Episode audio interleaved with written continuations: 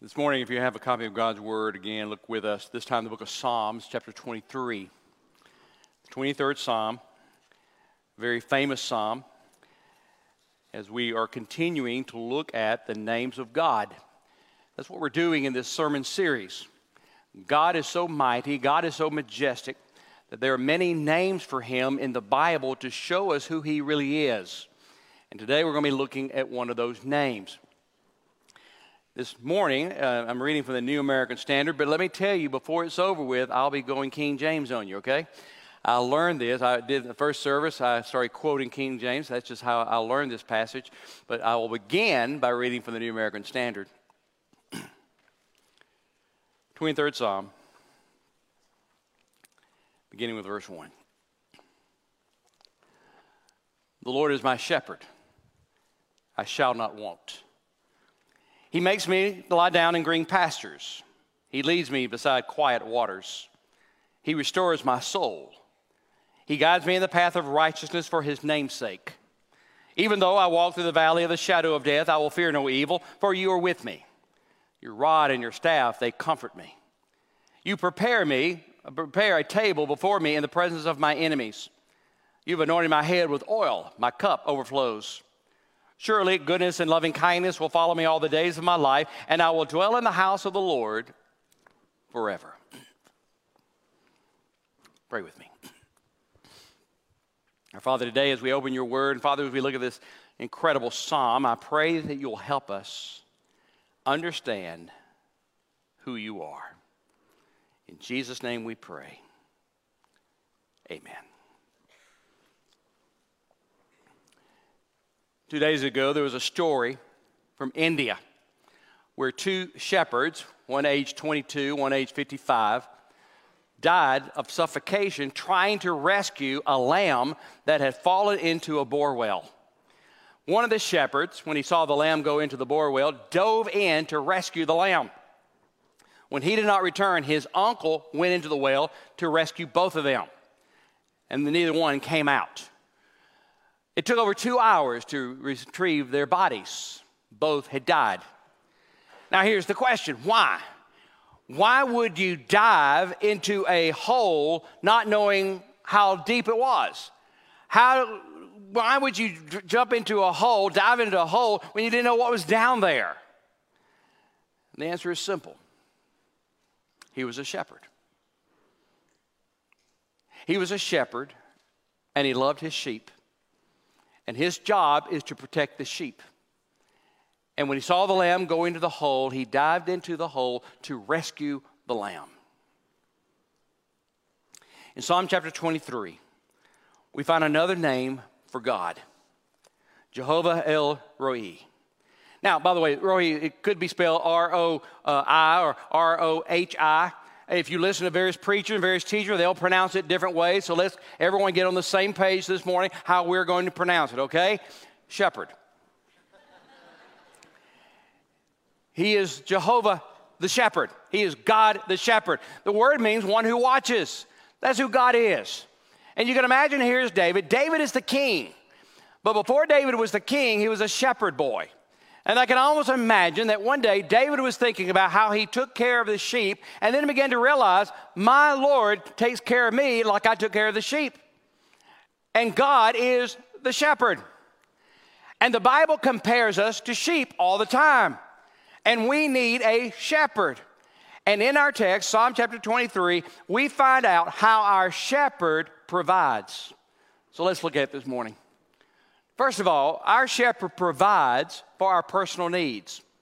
Our shepherd provides for our personal needs. I love how David begins. The Lord is my shepherd. Did you notice? That's in the present tense. The Lord is.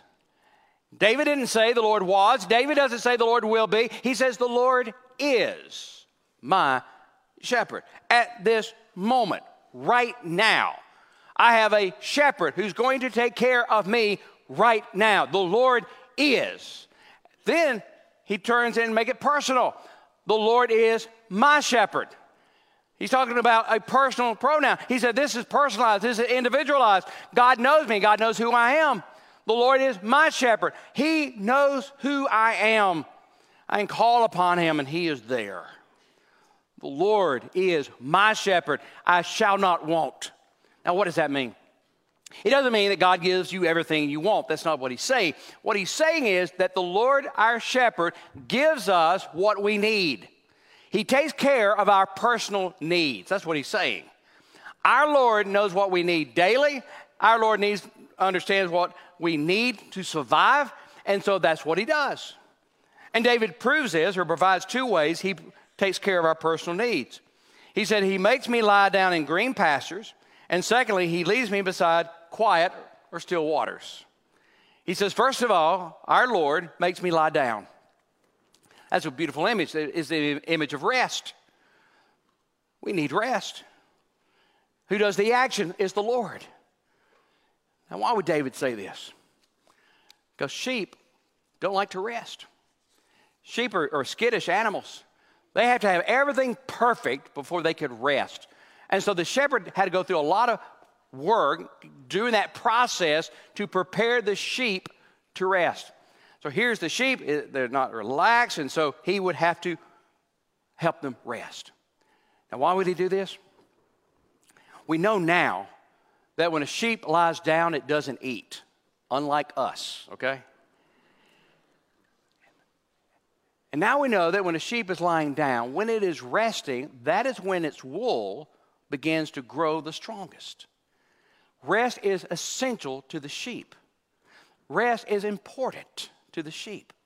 Sheep needs rest so they can grow. Spiritually, we need rest, spiritual rest, so that we can grow. So, how does the shepherd help the sheep rest? Well, number one, there's, a, there's various techniques. One technique, he takes his arm, puts it under the, the, the neck of the sheep. He takes the other arm and he puts it on the, under the, the hind legs and picks it up and holds it and whispers to calm it down. It holds it until it relaxes. If, if everything is okay, the sheep will remain calm. And then he would gently lay the sheep on the ground. By the way, the safest place for the sheep is in the arms of the, she- of the shepherd. That's the safest place. The shepherd's holding the sheep, he's comforting him, comforting him, he's calming him down, and then he lays him down. We need to rest. I don't mean just physical rest, we need that. I mean spiritual rest, because if you don't have spiritual rest, you will not get physical rest. And only our shepherd can help us. Then he says he leaves them beside still waters. That, that, that, phrase is very important because when a sheep gets thirsty, they become restless and they will go find water on their own. And what they will do, anytime they see water, they'll drink it. They'll, they'll go to some polluted pothole and, and pick up in, uh, uh, a parasite. And so the shepherd had to prepare this. Now, sheep are dumb animals. Don't be offended. They know this, okay? Sheep are dumb animals, but they're not too dumb. They will not drink from running water. If the water is moving, they won't drink from it. You know why? Because they understand if I get in the water, my wool is going to absorb the water and I'll drown. So sheep are scared of running water. So the shepherd would go to a place and he would dam up the area and have still waters for the sheep to come and drink. For the sheep safety, the shepherd will find the still waters and make the still waters. Here's the shepherd providing daily what the needs for the sheep were. You know, Jesus told us to pray, give us this day our daily bread.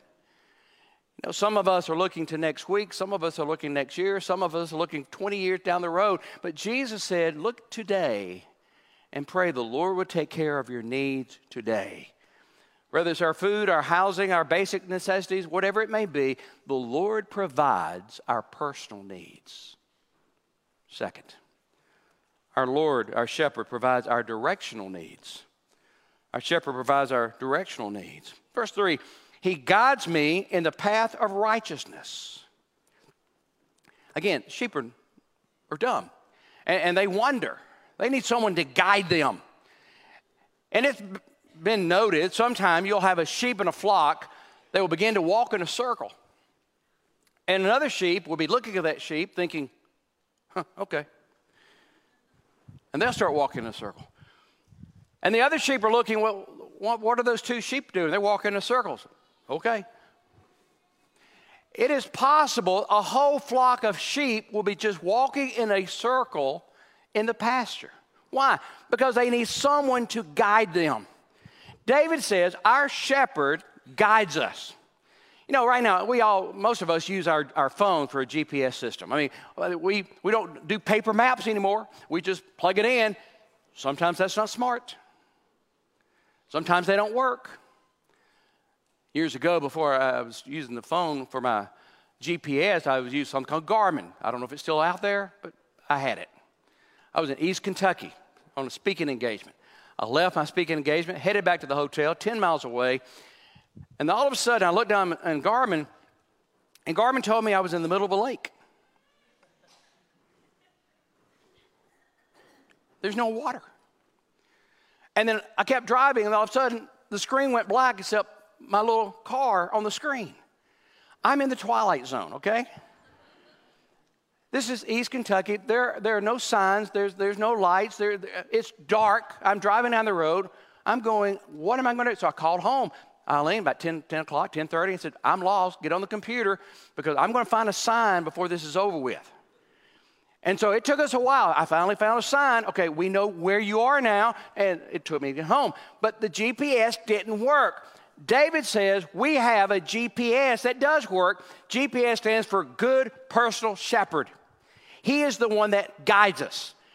Where does He guide us? He tells us in righteousness. Because naturally, humanly speaking, you're not going to go to righteousness. You're never going to go to righteousness on your own. You're never going to go to goodness on your own. You're never going to go to wholeness on your own. You're never going to strive for perfection on your own. You need the good shepherd. And our good shepherd provides our directional need. He is the one who's going to show us how to live in this world. Third, our shepherd provides for our emotional needs. Verse 4. Uh, um, let me go King James on you. Yea, though I walk through the valley of the shadow of death, I will fear no evil, for thou art with me. Thy rod and thy staff, they comfort me. David says sometimes we walk in the valley, but we're not going to fear. Our shepherd is with us in the valleys. See, our shepherd is not just with us on mountaintops. Our shepherd is not just with us when everything's going great. In the low points of your life, the shepherd's going to be there. Valleys are low points, aren't they? Valleys are when you are discouraged. Valleys are when you're frightened. Valleys are when you are worried. Valleys are when you are alone. Valleys are when you start wondering, does anyone even care about me? Valleys are when you begin to realize that you're not smart enough, you're not talented enough, and you're not clever enough to do what you want to do in life. The valleys are when your emotions are shot. Now, we love the mountaintops. But do you realize you cannot remain on the mountaintop and keep moving? And if you're going to get to the next mountaintop, you're going to have to go through a valley. Every mountaintop experience, you have to go through a valley to get to that mountaintop experience. In fact, I'll go this, I'll say it this way. When I'm in a valley, all that means is there's another mountaintop waiting to happen. If I'll keep walking. Do you know how David said that? Even though I walk through the valley of the shadow of death. Listen, you don't stand still in a valley. David never said, Yea, though I whine in the valley. No, he said, You keep walking, you keep moving. You got to keep going because in the valley you cannot stop. I know we want to stand in that valley. We want to cry. We want to throw a temper tantrum. We want to quit. We want to stop. But God says, in the valley, you keep moving. You keep moving. Why? The shepherd is with us. Yea, thou walk through the valley. Then he said, the shadow. Oh, by the way, did you notice though there was a pronoun change? In, the first few verses, he talked about the Lord. The Lord is my shepherd. He leadeth me, he maketh me. He kept speaking to God that way. Uh, but now he says, But thou art with me, you are with me. He changed. Why? Listen, when you're being led in the green pastures and you got the still waters, you talk about God. When everything's going great in life, you talk about God. When you're in the valley, you talk to God. When we go through the valley, we no longer talk about God, we start talking to God. Yea, though I walk through the valley of the shadow. Don't miss that. Shadow. Shadows can frighten us, but shadows cannot hurt us. I mean, think about it. Would you rather be hit by a truck? Would you rather be run over by a truck or run over by the shadow of the truck? Your choice. Shadows don't hurt us. Only our responses to shadows hurts us. David says the shadows cannot hurt us. In fact, he calls death a shadow. And for the believer, it is. If you are a believer here this morning, death is only a shadow. Shadows cannot hurt us. It can frighten us if we're not careful. Yea, though I walk through the valley of the shadow of death.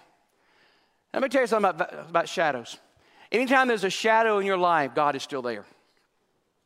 You may think God's not there, but He's there, and I can tell you why. In order to have a shadow, you got to have a light. If you're going to have a shadow, there's a light. A shadow is caused by something coming between you and the light. Whenever we go through a shadow, whenever I go through the shadow, I know what's happening. I put something before me and my light. I put something before me and my shepherd. That causes the shadow. So, what we need to do is move the object away so we can see the light, or we need to move it to the side to see the light. But anytime I go through a shadow in my life, I know God is still there because there's a shadow. And in the shadows, we know our shepherd will help us emotionally. In fact, David tells us two instruments he uses to help us emotionally. He says the rod and the staff. These are two instruments every shepherd had. First is the rod. The rod was a club, about two feet in length. And they would take a, a sapling and, and dig it up, and, and that big root, they would, they would uh, smooth it. It became a club, and you would use that club to fight the lions or bears or, or robbers. It represented the power of the shepherd. David is saying, emotionally, I know I can handle anything because God is the one who's going to give me the power. God is the one who's going to get me through the valleys.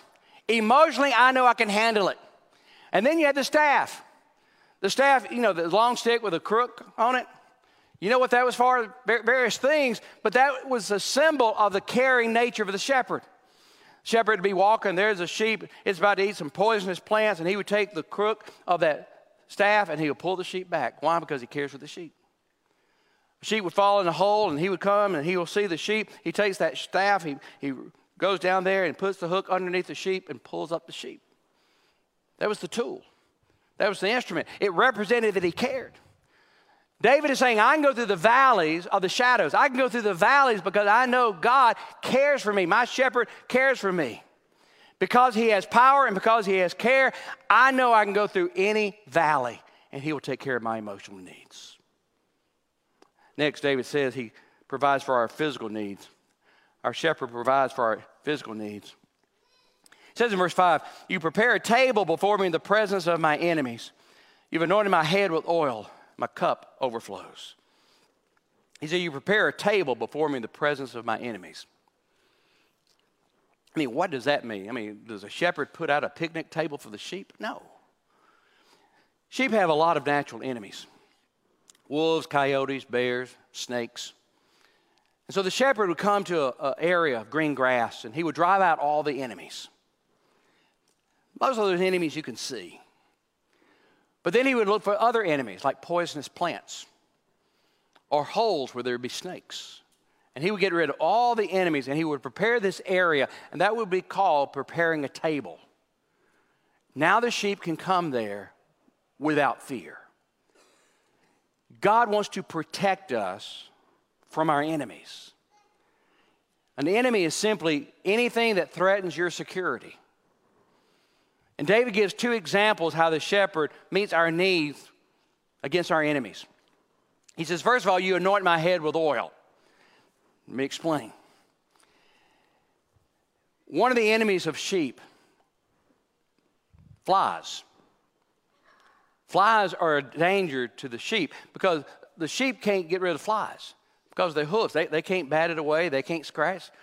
And so flies will actually fly up in the nasal cavity of the sheep and lay eggs.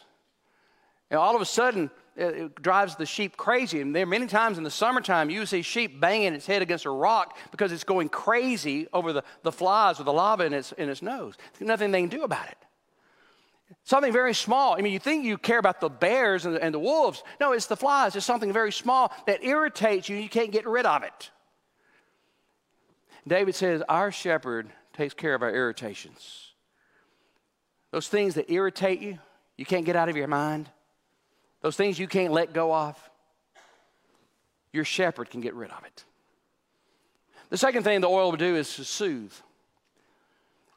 Many times a sheep would get an open wound and they would take that uh, uh, oil, the ointment, and they'll, they'll put it on and soothe the wound so the sheep could rest.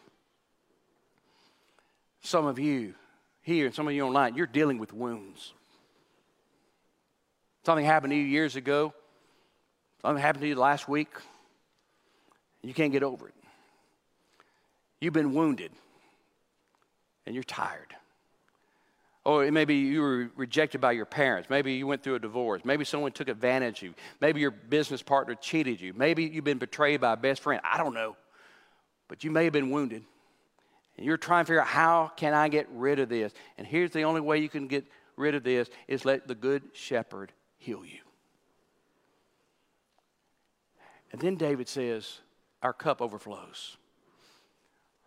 One of the enemies of sheep, same enemies of people in the desert, is not having water, thirst. In the Middle East, the custom was if you, if you had a cup overflowing, it meant that you had more than enough because you did not waste water.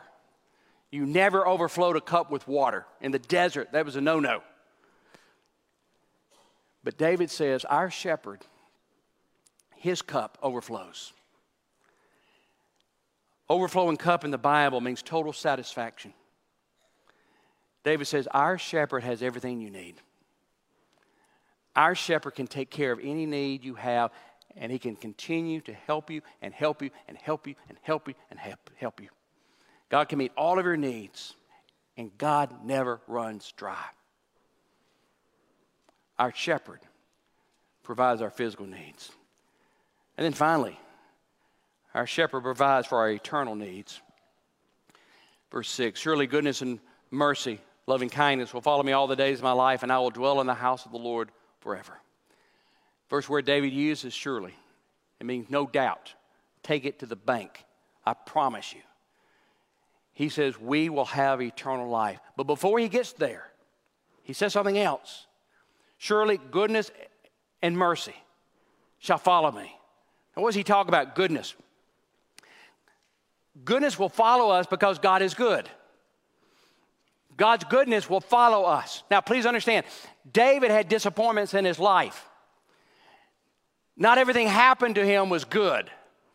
David is not saying, surely only good things are going to happen to me. That's not true. Not true for David, not happen, it's not true for us.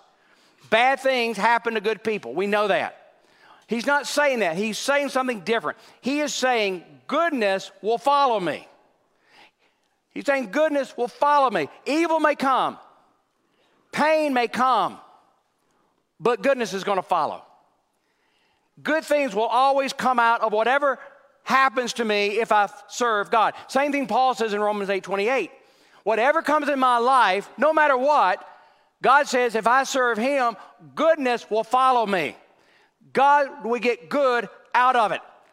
Goodness will follow me. That means there's no difficulty, no dilemma, no defeat, no disaster in your life that can stop God's will. God's will will be done.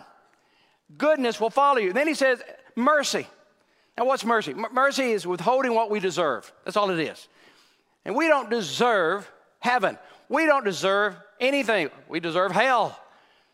But God gives us mercy. We are imperfect. We are sinners. We stumble. We fall. We make mistakes. We blow it. We're going to sin. And we need God's mercy now and in the future. And David says, Mercy will follow us. God will give us His forgiveness. God will pardon us. God will heal us. God will be there with His mercy. Mercy means that when I'm going through a tough time, I'm going through the valleys, I'm going through difficulties, even those I brought on myself, God, by His mercy, will help me. Mercy will follow me all the days of my life. Not just some days, He said all. All the days of my life. And then He says, and I will dwell in the house of the Lord forever. That is one of the greatest little connection in the Bible to ever see. Go from the past to the present to the future. And I will dwell in the house of the Lord forever. You know what the word forever means? Forever. That's what it means. Someday our body's going to die, but you're not going to die. Your body's going to go, continue to live. You're either going to live in heaven or live in hell, but we keep it living. And David says, I will dwell in the house of the Lord forever. This is an incredible promise. He, he said, I, I got great news for you. Goodness and mercy will follow you every day of your life on this planet. That'd be a promise alone. But then he says, and that's not the end. I will dwell in the house of the Lord forever. Now, there's something we don't understand in 21st century America, very important to David. Shepherds were semi nomadic people, they always moved from place to place, they always moving to another pasture. Shepherds longed for the day they would stay in one place. I mean, they talked about it, will there ever be a day I will just stay home? That's what they dreamed about. And here's David saying, You will. You will dwell in the house of the Lord forever. Physically, forever, not to have pain or temptation. Socially, forever, to have friends that will never betray you and never depart. Spiritually, forever, in the presence of God. It's an incredible promise. I will dwell in the house of the Lord forever. But only if he's my shepherd. This only applies if he's your shepherd. And you may be here this morning, you've never given your life to Christ. Maybe you're watching online, you've never given your life to Christ, that he's not your shepherd. You need to give your life by saying, Lord, I, I admit I'm a sinner. I can't save myself. I need your mercy. And I believe that Jesus died for me. I believe that Jesus died on a cross 2,000 years ago and was buried on the third day arose. And I confess everything to you, Father. I give you my life. If you're online today and you would like to give your life to Christ, if you would text the word today at 270 398 5005, and a minister will give you a call. But if you're here this morning in person, as we begin to sing as ministers at the front, if you want to give your life to Christ, we just come to the front, talk to one of us, or after the service, go to the Connection Center and talk to one of the ministers. He needs to be your shepherd. Will you stand by your heads?